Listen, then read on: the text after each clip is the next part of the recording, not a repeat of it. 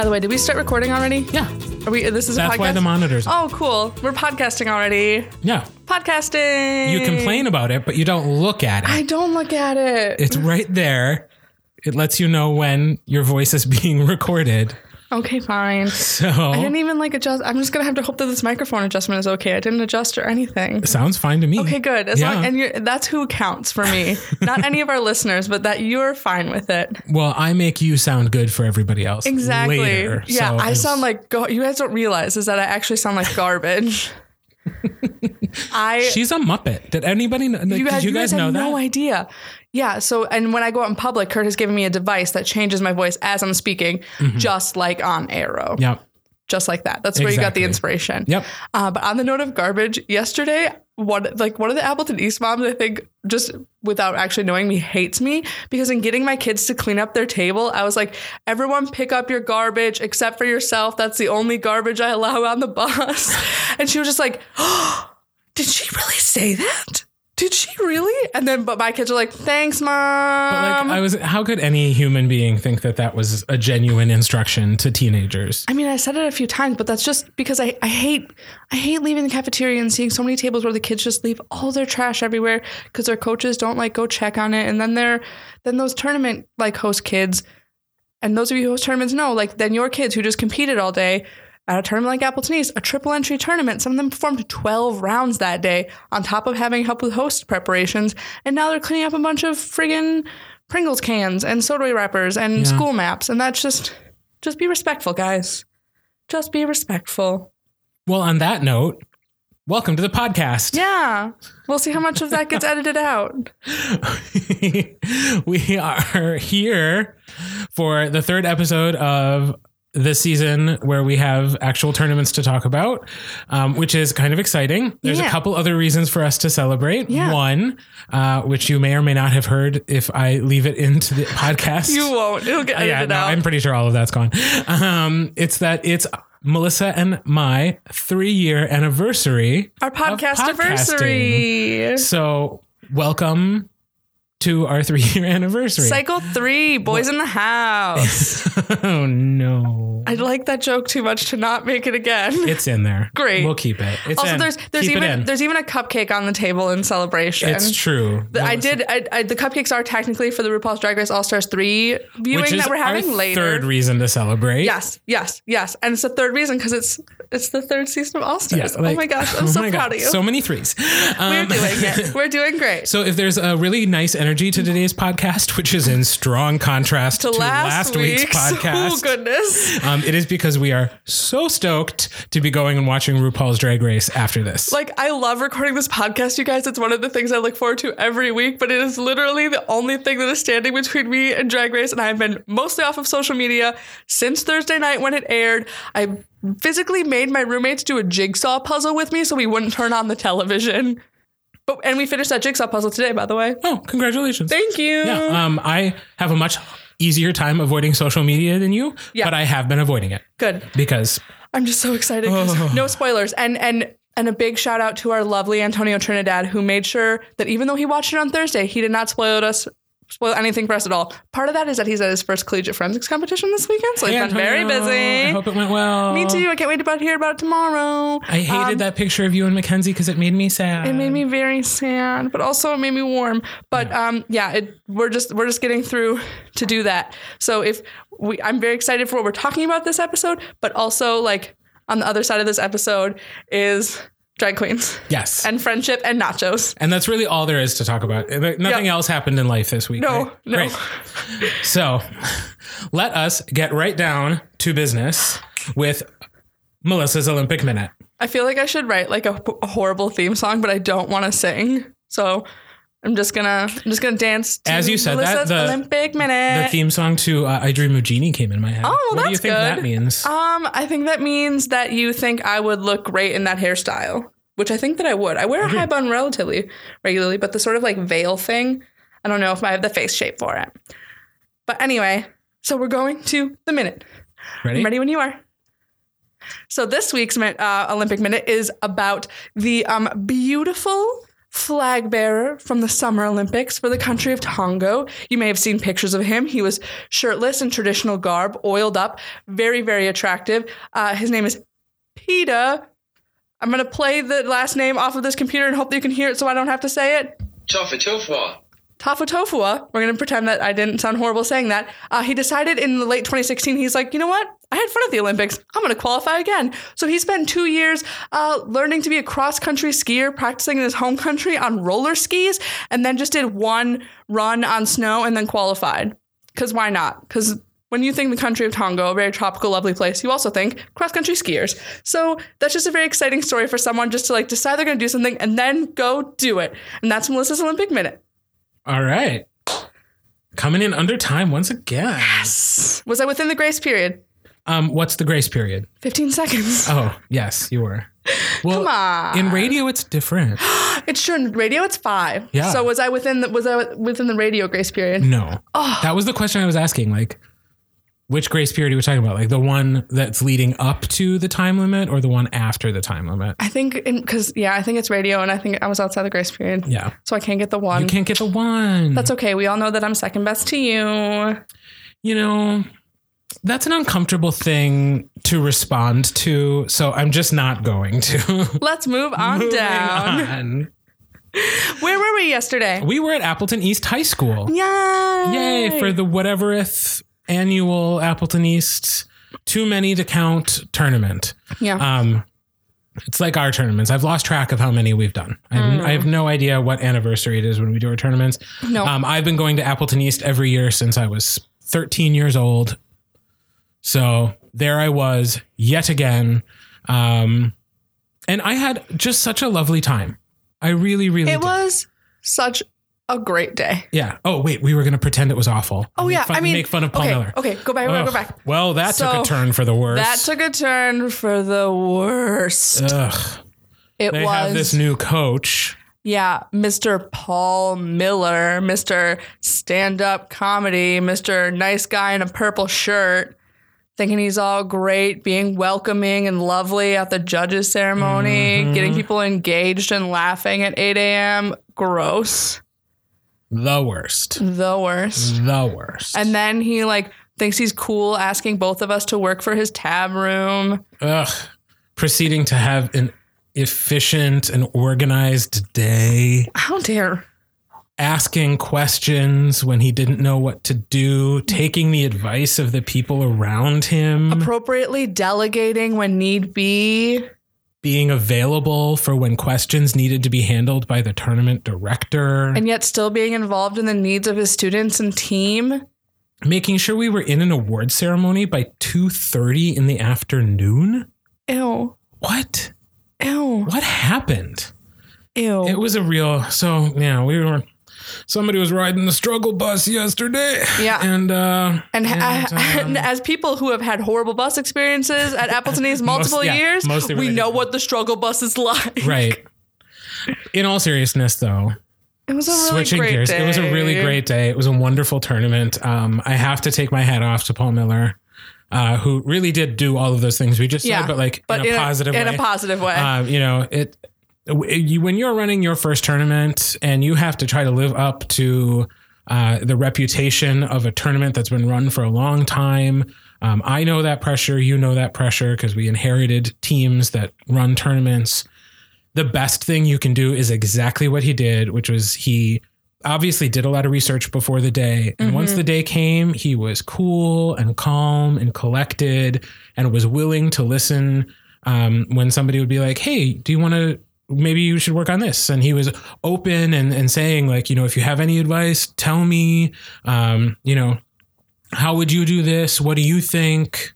Um, and then when the time came to make a decision, he did it yep. and the day moved forward and we were Mhm. able to to get stuff done really really quickly and efficiently and um, my kids had a great time at the tournament Same. they really enjoyed it um, the judges lounge food was uh, from antonio's antonia Victoria's? thank you One of those I- names. yeah um, catered in from victoria's in appleton uh, so that was a nice surprise because Mhm. most of us don't have our uh, judges lounge lounge lounges catered No. um but for me, like the highlight of the tournament really was this speech that Paul gave uh, prior to the award ceremony that I so so wish I had known was coming. I know. So I could have pulled out my phone and recorded it, and we could play it for you now. Um, because the gist was uh, really in speaking to the students who were there uh, to remind them to say thank you to their coaches who put in so much time and energy. Um, and he talked about how you know he was a student once, and his coach ran this tournament for so many years, and now he was invited in to coach this team and take over that legacy and that someday we're going to be looking to the students who are in that auditorium which was a message that deb Tross would always make as well um, so he really like picked up that torch and ran with it in a way that i think mike and deb would have been really really proud of Yeah. I have goosebumps just hearing then about it again. I, I- was getting emotional and I was getting so I mad because so- getting emotional about things that Paul Miller says is not a normal feeling for right me. it's It's, new like it's very new. and this is the thing that I, I I both I love about forensics is that I'm always finding out that there are more people in it that I just adore. Mm-hmm. Like I'm always finding out more like every time I really have a chance to talk to somebody or or hang out with somebody for the first time, I'm always just like, oh, forensics is just like it attracts the best people. Um, but on the flip side, I'm also so mad at myself because like Paul Miller has been around for as long as I have Yeah. in doing this activity. And why have I never really gotten to know Paul Miller before? And I'm I'm mad at myself for that. Yeah, I have joked with him yesterday I have that- nobody to blame but myself. Yeah, I joked yesterday that he was so enigmatic to me before like last year pretty much. And so this year I'm just learning all the things about him. One of the things we did yesterday during a small amount of downtime we had in the tab room was we made Paul Miller take the Harry Potter sorting quiz so I would know what Hogwarts house he was in, so I would know how to interact with him as a person. Because it's very important to me to know your Hogwarts house. And we were very wrong about our assumption. It's true. You can't assume what people you should never assume someone's. Hogwarts house. Yeah. But we we did, and it was and he did a great job, and the speech was so nice, and his award ceremony was so. Uh, it was just like I don't want to say lighthearted because it makes it sound like we didn't take it seriously, but just the energy of the award ceremony kept going through the entirety of the thing. Like Yep. people weren't tired or worn out by the time we got to storytelling and the team awards. Everyone was still very high energy and enjoying it, and so respectful of each other, and it was really fun. He did have some tech issues. Yeah, you know, and he, to his credit, he came up to me after the opening judges meeting and was like, "How was my microphone?" Because he listened to last week's podcast and tested the microphone in the morning, and it was great in the morning, and something was going on in the afternoon. I didn't know what it is. Like it Yeah. wasn't something obvious that it was like, "Oh, this No. is such an easy fix." Some mic cord was being messed with, or if it Yeah. was wireless, there was some interference because it kept cutting out. But um, that was not his fault because he actually did use it in the morning, Mm-hmm. tested it, sounded good. Weirdness ensued. But the nice thing about that space is it is acoustically sound. So Yeah. even when it would cut out, I had no problem Yeah, hearing him. And I, him. I was sitting way in the back. Mm-hmm. So, So overall, great job, Paul. yes, We're proud of you. really, really, truly. Great, great tournament. Look forward to coming back next year. Yep.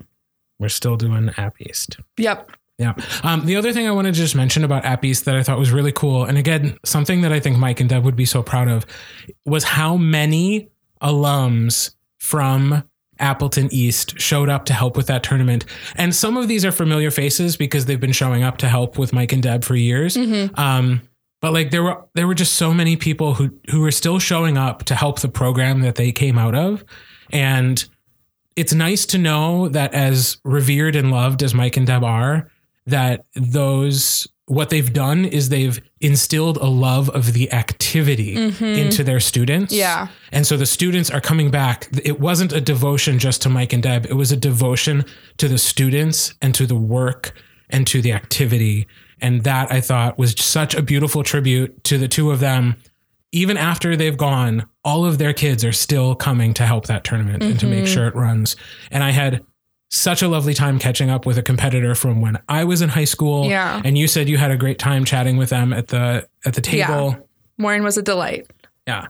So it was all around. It was just. a It was really- just so nice. it was such a great day. Like it's the type of tournament I hope I'm always running. One that just Yeah. feels Nice. easy, not perfect, not without uh, issues that need to be dealt with as the day goes on, Mm-hmm.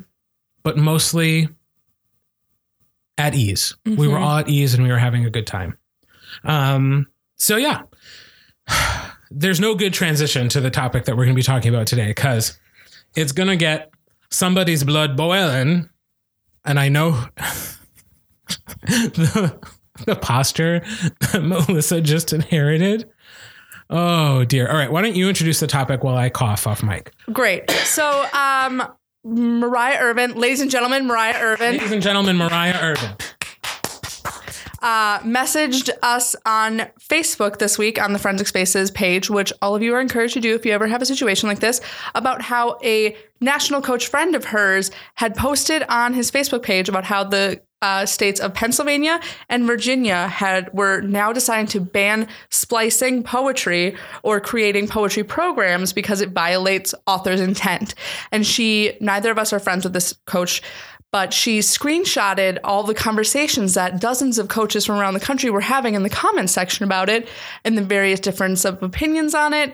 And so we just want to talk today about the idea of what is author's intent and how do we respect it? Should we respect it? How much does it actually affect performance? All of that good stuff. So, before we get too deep into author's intent, should we explain to those who might not know what is meant by splicing poetry? Yeah. So splicing poetry is the idea of taking apart a in this case, and you can do it in all various genres of interp, but taking apart the poem to change it up to be interesting to perform and present. So you might be um, putting like the climax in the beginning of the poem as part of the teaser, and then repeating it again later so that the audience has more impact. They're um, changing things around within it in order to just make it more interesting to present, also more interesting in a timeline sense. Uh, you might be splicing multiple poems from different authors together to surround a theme in the way that we do with the Farrago program. Uh, so then the poetry is not just one poem by one author, but multiple poems by multiple authors. Or poi on the national level if you're not a Wisconsin listener. Boy, if you're if you're from other places, uh, and so um, other people will call it splicing. We call it programs.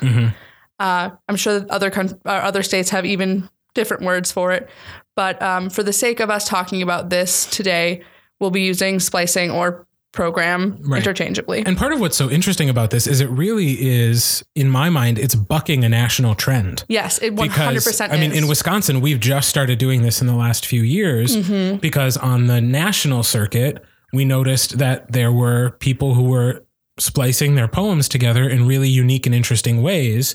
Um, and that, you know, our Farrago, the national version of Poi, had gained enough attention and notoriety that now it was becoming a national category. And when we looked at what that was on the national level, it is a program of poetry that is not linear. yes, Like you can take a couple stanzas from here and a couple stanzas from over there and you put them together. And then you go back to the stanza from the first poem, and then you go to your third poem, and then you grab from your fourth poem and back to the second poem.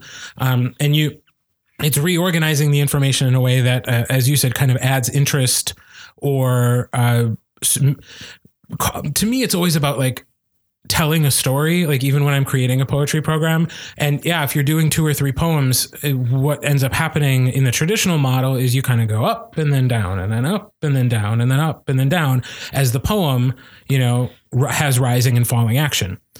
Whereas what you can do now in farrago or poi that's really interesting is you can splice all these things together and you can create a climax to your piece that happens simultaneously because you've moved in in in part from every poem. Um, and that's what that's what I like seeing when I see it on the national level. And again, we've talked about this on the program, on the pod before. I've also seen it done very poorly. I have seen it done super poorly, but I also it's just a bunch of gibberish when the, by the time you've cut it all up. And it's, it was one of the things we talked about last week when we were talking about stepping outside of the box is that one of the reasons that people butt up against changes like this is because they will see it done really poorly and think that in order for them to not have to see it done poorly ever again, we should just get rid of it rather than the idea of thinking outside of the grander scheme of that one poorly done program and thinking about how incredible and amazing it can be for people to do it who also happen to do well. Mhm. Yeah. So So, but as you mentioned, um, one of the reasons, and I think the primary reason why this has been banned in Virginia and Pennsylvania, is that the belief in their systems is that uh, splicing together these poems changes the author's intent, and that as an educational activity, we should make sure that we are preserving the author's intent. Um, author's intent is something that in Wisconsin we have referenced um, more in our acting conversations when we talk about, you know, reassigning a line from one person to another or changing the gender of a character so that it can match the actor. You know, we've talked about that in duo and play acting and um, even uh, to a certain degree in our solo acting activities. Those are the types types of conversations where author's intent have have come up in Wisconsin, but we don't really or we haven't really had a conversation about what author's intent is. So I was doing some research earlier today, and um, it's a pretty uh, nebulous term. Uh, uh, concept, author's intent. And uh, I will say that when I looked it up, I just typed in author's intent into the Google. The first page that popped up was the uh, Transformers wiki, meaning the Hasbro toys and cartoon TV show and Michael Bay franchise, Transformers. More than meets the eye. Yeah, like that. It was the first page that popped up when I Googled author's intent. Um, so that was interesting um, and really led me to kind of like turn my head to the side and be like, well, maybe this is not something that's terribly well defined. Um, so I, I went to a few different sites and, and tried to kind of make up my own definition of what it is. And I, what I got from those few places uh, was this definition it's the implicit or explicit message the author meant to deliver when creating his, her, or their work. You're just nodding at me. now. I am just nodding. Okay. Agreed? I well, Okay. I, I agree with that being a definition, but here is where I begin to butt up against the idea of author's intent being a critiquable aspect of performance.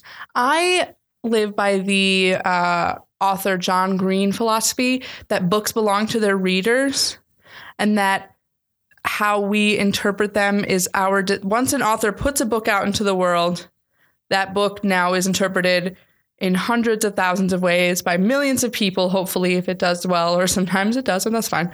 But it's interpreted by all the people who are reading them. So they're taking different things from it than the author might have seen. They're finding symbols in it that the author may not have necessarily intended, but someone else finds to be there. And so in the world of forensics, I find that the idea of author's intent being critiquable being really frustrating. And I understand the idea of not wanting people to abuse the piece for like performance success, but it's one of those things where I feel like when we are grasping at the straws for reasons to dislike something and grasping at straws for reasons to provide critique, when we say something like author's intent, all we're doing is grasping. Um, I think this is a good time to just interject too, uh, because I want to be really respectful in our conversation to the people of Virginia and Pennsylvania who have made this a rule and have obviously identified something within their system that they see as an issue and are are trying to address that problem. Um, I forget which state it was; it doesn't really matter. But in one of those two states, uh, the anecdote was shared, I believe, because it was part of that string of uh, comments that Mariah shared with us. I believe it was from one of those two states that there was a finalist in their poetry state finals who was disqualified because they changed the author's intent of their piece and the reason they found were found out is that the author of the piece was judging them for that final round Please let that sink in. How buck wild that is, y'all. like can you imagine being that student I I cannot because I would like as I told Kurt, I would if I were that student who walked out of that round like feeling pretty all right about myself and thinking I'm real cool, and then I find out that my judge wrote the pieces that I performed and. Hope, I mean, you have to hope that that student recognized them. Was like, oh my gosh, the person who wrote my piece is sitting in the round. But if for some reason they didn't, because a lot of times you don't know what people look like when you read their work or listen Right. to their stuff, I would be mortified. Yeah, mortified. be so and scared. can you imagine being that kid's coach? Like I, I that there's a lot of people in Pennsylvania and or Virginia I'd love to have a conversation with about this, but the one in particular is the coach of that kid who got disqualified. Because how do you have that conversation and to what degree do you advocate for your own kid in that situation to say kind of exactly what you just said, which is you publish something, you put it out in the world, my kid took it, interpreted it in a different way, and now they're being disqualified because they interpreted it differently than the author who wrote it, which I just find to be a pretty insane situation. Yeah. Um, and again, I'm I want to be super respectful and would love it if a listener from Virginia or Pennsylvania wants to come on a future pod and talk to us about this, uh, because I'm in pretty much the exact same place you are, which is I don't think author's intent should be considered when it comes time to evaluate a forensics piece. And I think being in a forensics competition is an important component to this conversation because it is educational, it is experimental in many ways. Um, the very nature of the activity means that we must cut things more often than not, we are cutting plays and proses and poetries all the time. We must alter the form in which it was originally written in order to make it fit into a 10 or 8 minute presentation. I just I don't see author's intent as something that we should get hung up on when it comes time to creating our rules. Though I do think I do think it is appropriate for author's intent to be part of the conversation that a coach and a student have as they are cutting and creating a piece. Yes.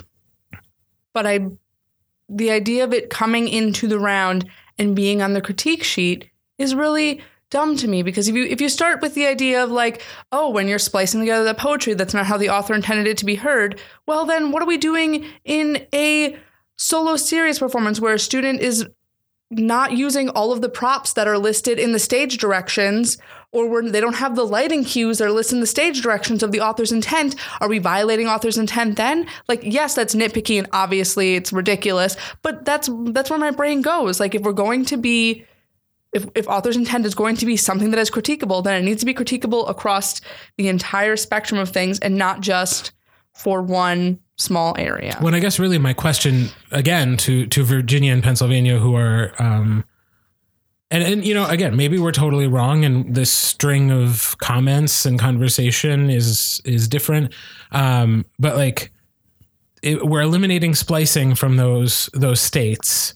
Um how will you enforce the notion of not changing a piece? Or how does not splicing address the issue of author's intent? Because you could still interpret the piece very differently mm-hmm. even if you're not mixing them together. And you know we ha- we've had the conversation on the podcast a few times too about wanting to make a rule that addresses people copying other people's performance. And we always get to the inevitable end of that conversation which is how do you enforce that when you don't like just- most judges aren't going to know whether that's Yep. a copied performance because they haven't seen someone else do it. How are you going to know what the author's intent is unless you're the author? Yep. How many how many situations are we going to find ourselves in where the author will get to say like oh that was a total departure from what i wrote and i would i would re- respectfully submit to the conversation um, that uh, and I feel like I pull this card, but like as an audiobook narrator, um, like I've had conversations with several authors who are more than okay with creative license being taken with their work.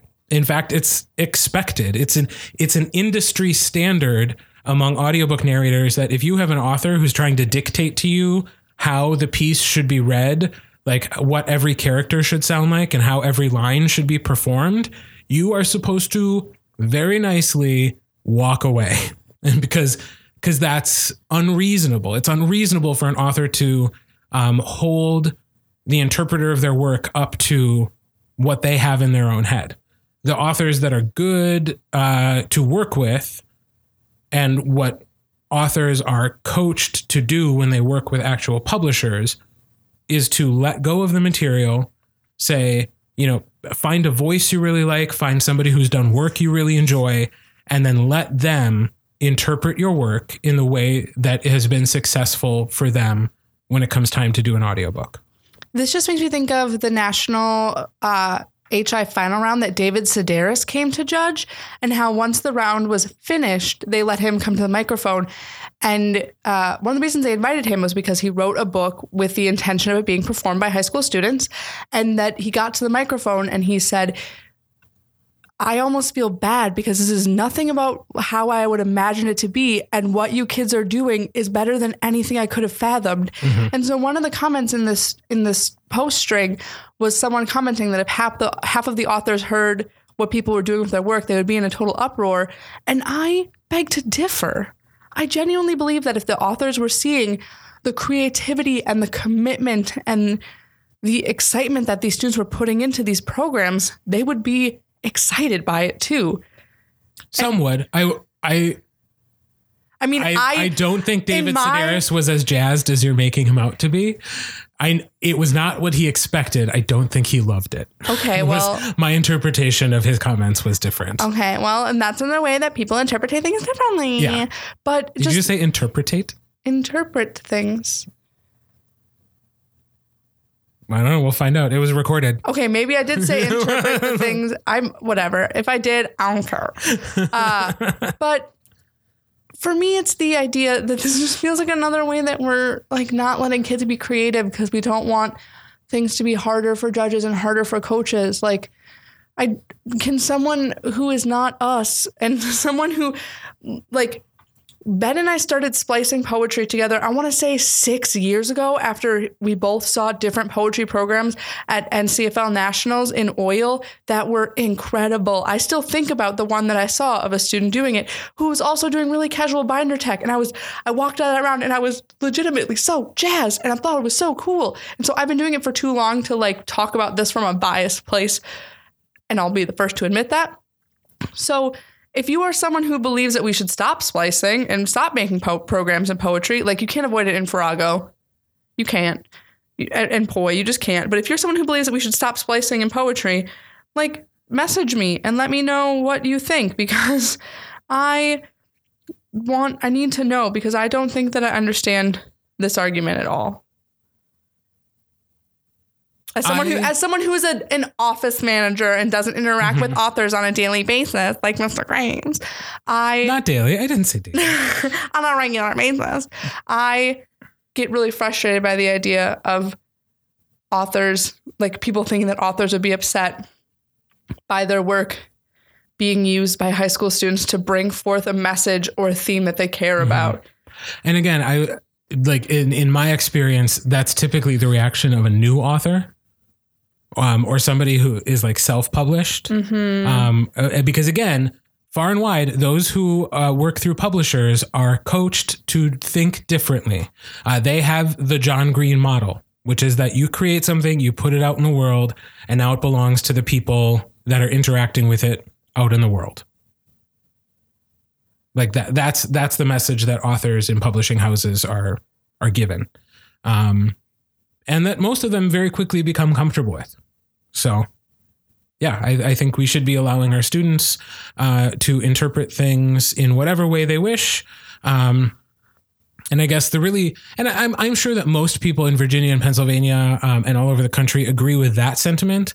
It's just the degree to which we are chopping up the work, I think, is probably where we would find uh, some different opinions. Clearly, in Pennsylvania and Virginia, uh, that to to take someone's work and splice it with somebody else's is just a step too far for them.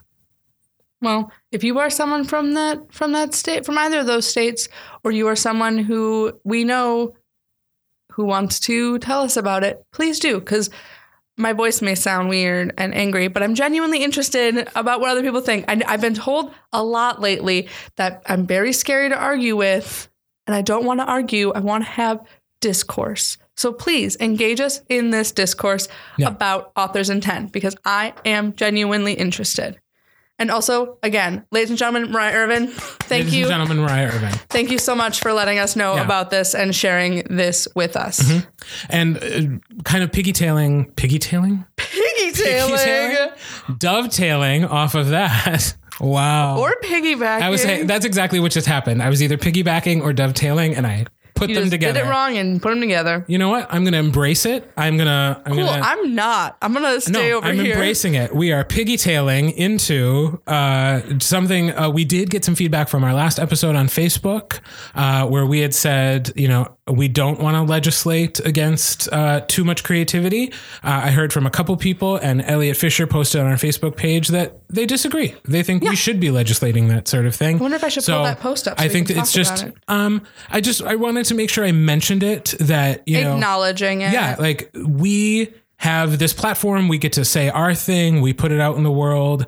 Um, I love that about this medium. Uh, but the danger in that can sometimes be that you just hear our take on things, and we can guide the conversation by persuading uh, with our opinions. And I just want to make sure to take a moment and say that somebody we all know and admire and respect totally disagrees Yep. um, not uh, not with the problem, but with how we should handle the problem.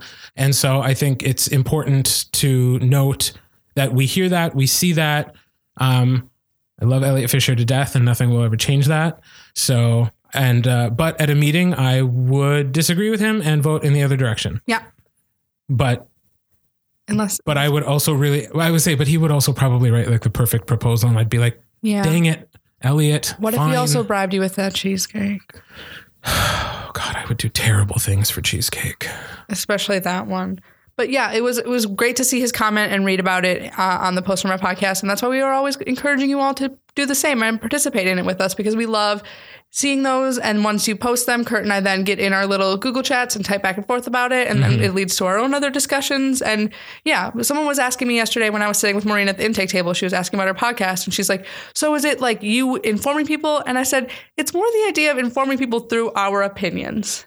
Yeah. And we just want to, this is one of those weeks where we just want to stress again that these are Kurt and Melissa opinions and not mandated facts. Right. And we do not represent the collective opinion of the WFCA or of our, even of our individual schools. Yeah. We didn't consult with other people before we had this conversation. No, we barely consult with each other before we have these conversations. we don't, because how boring would that conversation be be? so if, if you and I were just like rehashing a conversation we'd already had earlier. Yeah, we put, sometimes we have to purposely not talk about things so that our opinions are fresh and we can surprise each other. exactly. Because even after three years of podcasting, Kurt and I still manage to surprise each other.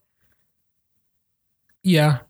Yeah. Sometimes I'm surprised where I'm surprised to find out where we disagree on some things Yes, sometimes. that's like when we judged together last yeah, like that prose round. Okay. Ah, All right. on that note.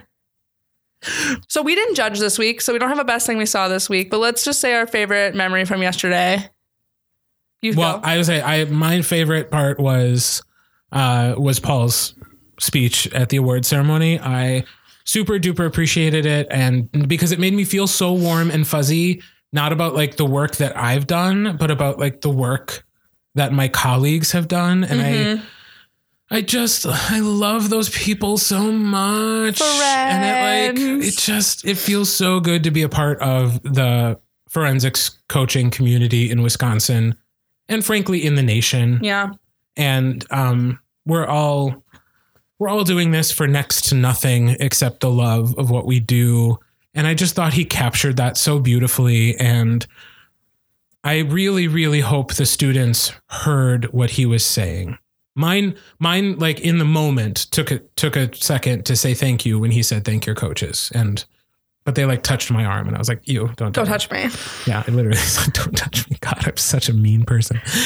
um, uh, but I, I think they, if they were listening and took that to heart, we we're going to be okay in Wisconsin because we've got a lot of really great young people who are coming up in our system who will be the next generation of coaches. And I, I love, I've loved it every year when Deb has said that, that someday you will need to pay that forward.